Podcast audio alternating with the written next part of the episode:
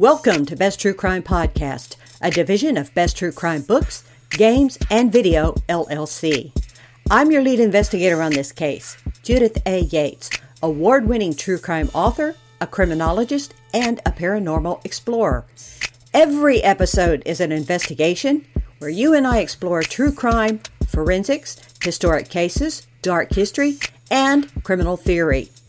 We discuss the cases, share information, no chatter, no commercials, no off topic. Now, grab your crime scene kit, a notebook, and your favorite hat. This is Best True Crime Podcast.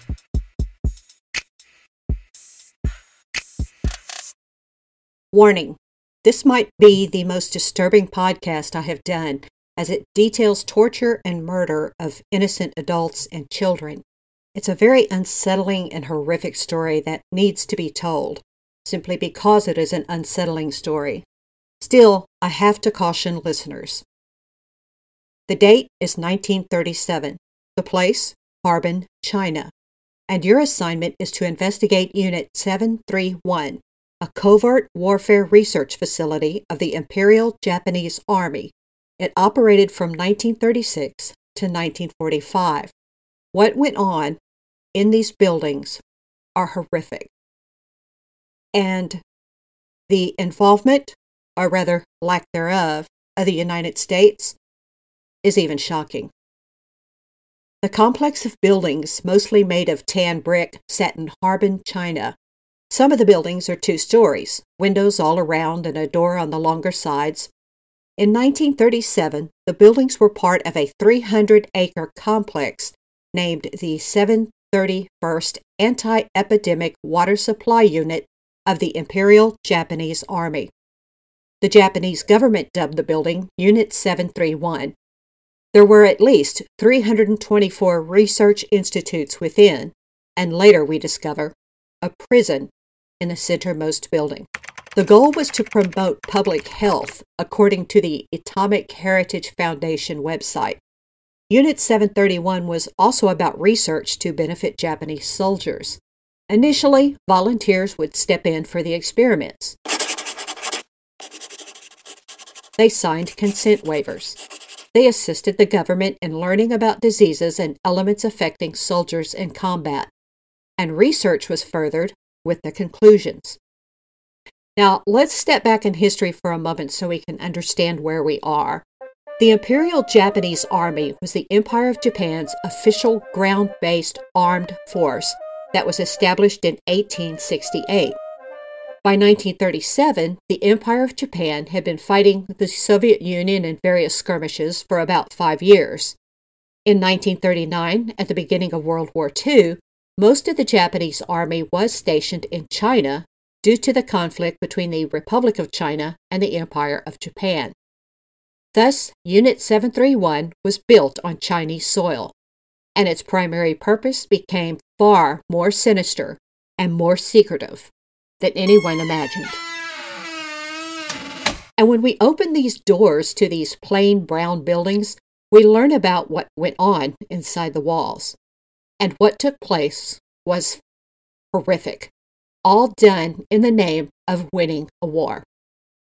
Employees at Unit 731 did believe human experimentation was vital for prepping the military knowing no one person would volunteer or even be paid for these new experiments involving things like typhus, tuberculosis, the bubonic plague, torture, the Japanese government opted to use prisoners of war as their subjects. Many of them were Russian, many were Chinese, and rumor had it there were at least two American prisoners. Victims also include adults and children kidnapped off the street, and this would include pregnant women. Unit 731 was a system of buildings where scientist led testing was conducted, akin to the Nazi experiments by Dr. Joseph Mengele, who performed medical experiments on prisoners at the Auschwitz concentration camp.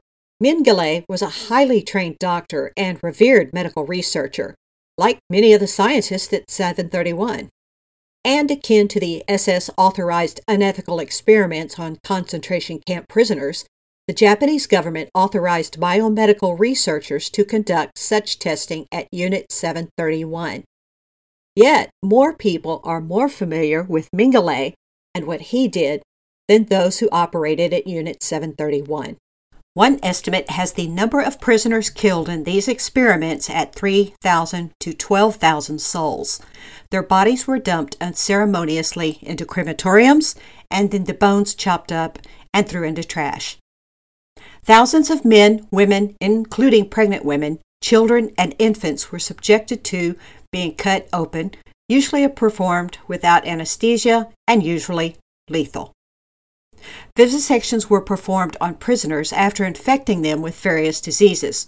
Organs were removed, sometimes while the prisoner was still alive, to study the physical effects of disease on a human.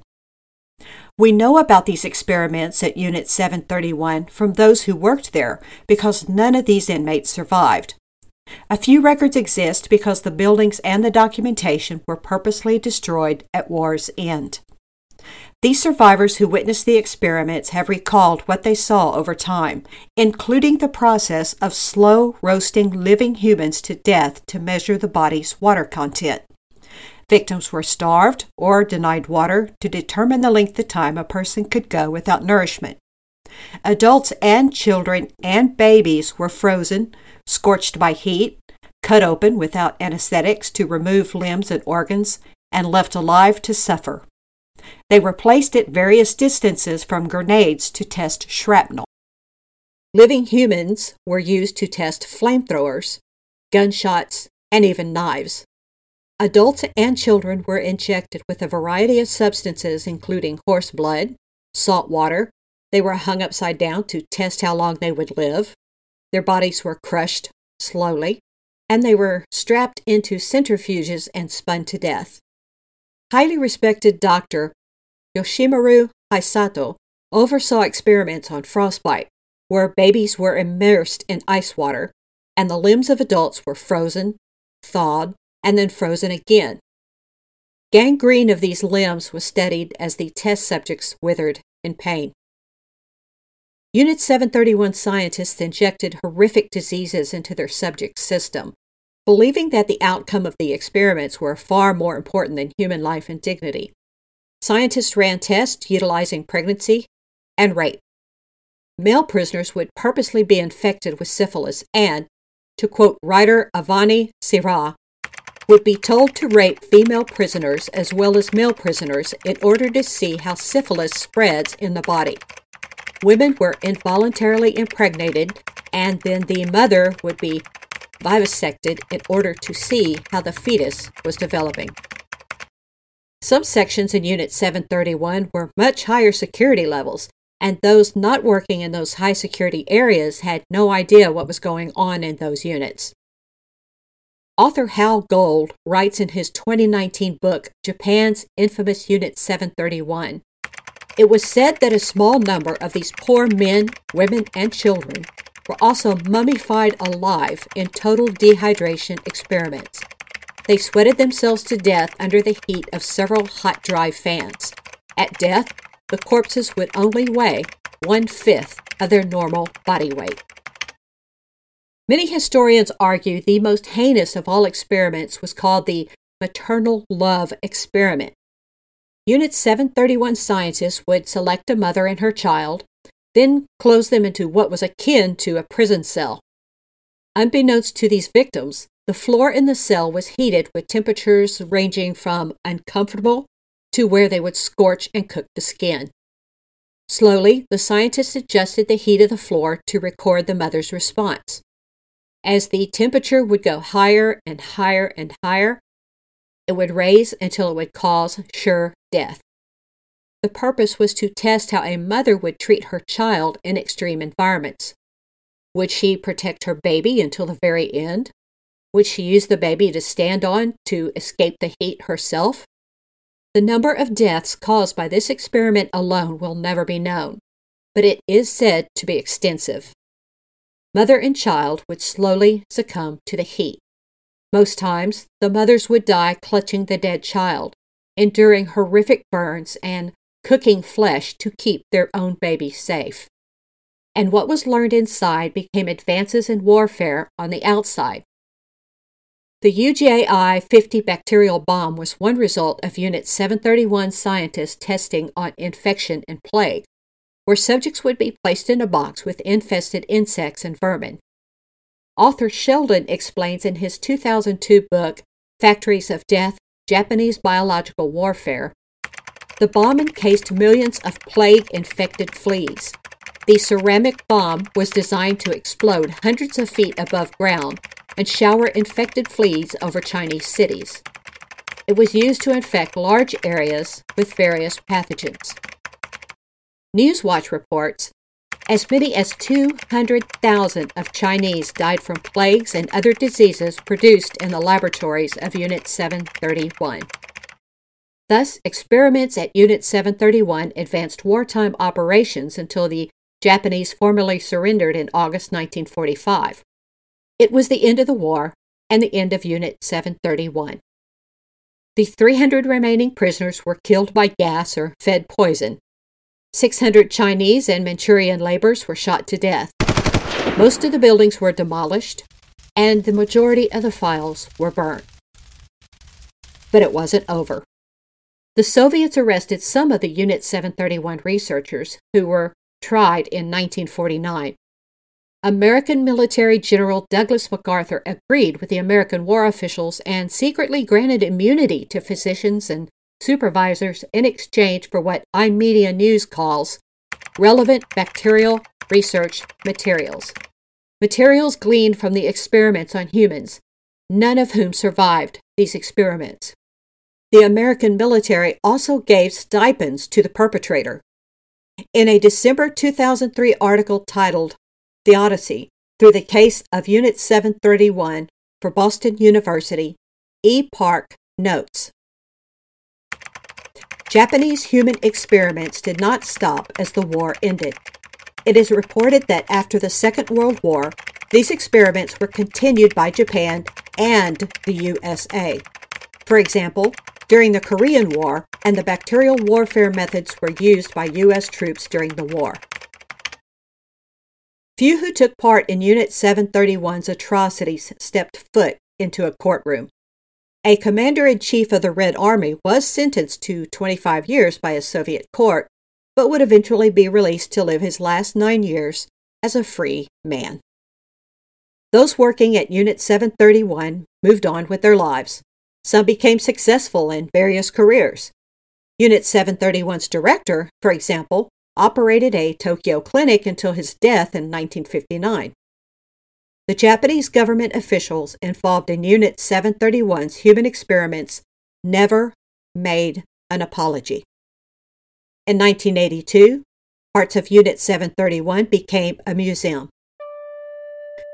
And that is the true story of the 731st Anti Epidemic Water Supply Unit of the Imperial Japanese Army.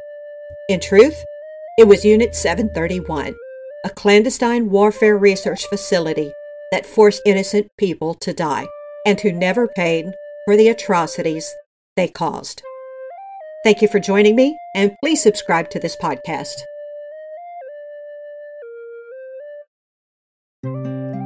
Hey, listeners, my name is Judith Yates, true crime author and criminologist, and I have taught common sense self defense for over 25 years. I have finally put all of these classes together in a book that's called How to Recognize the Devil, because I believe devils walk among us every day. And we can recognize these devils and escape crime if we know how. We can teach it to our children, to our elderly, and special interest groups. The book is available at www.besttruecrime.com or you can pick it up at amazon.com or wherever good true crime books are sold. Now, I don't make any money off of this book because I believe it's more important for you to learn how to use these skills. All the proceeds from this book goes to a nonprofit organization. Pick up a copy of How to Recognize the Devil. It does include worksheets for you to better use the skills taught in this book. And please be safe out there.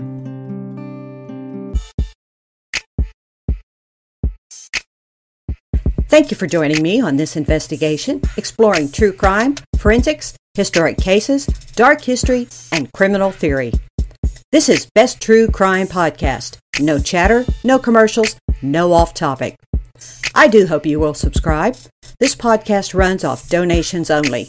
You can drop us a donation, $35 or more, and I'll send you a signed book. Just go to www.besttruecrime.com. My name is Judith A. Yates, award winning true crime author, a criminologist, and a paranormal explorer.